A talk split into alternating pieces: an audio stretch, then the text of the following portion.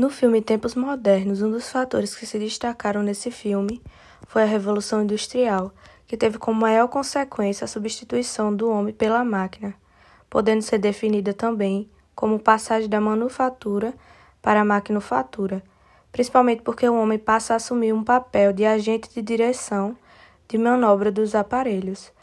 Essa transformação teve como principais objetivos a produção de mercadorias em alta escala, agilidade e rapidez no processo e a redução da contratação de mão de obra barata. A influência dessa mudança ocorre no filme através da opressão vivenciada pelos operários da fábrica, que são explorados e pressionados a produzirem cada vez mais e, devido a exercerem a mesma atividade de forma repetitiva, perdem sua identidade, transformando-se em robôs compulsivos, conforme acontece com Chaplin que acaba ficando desequilibrado.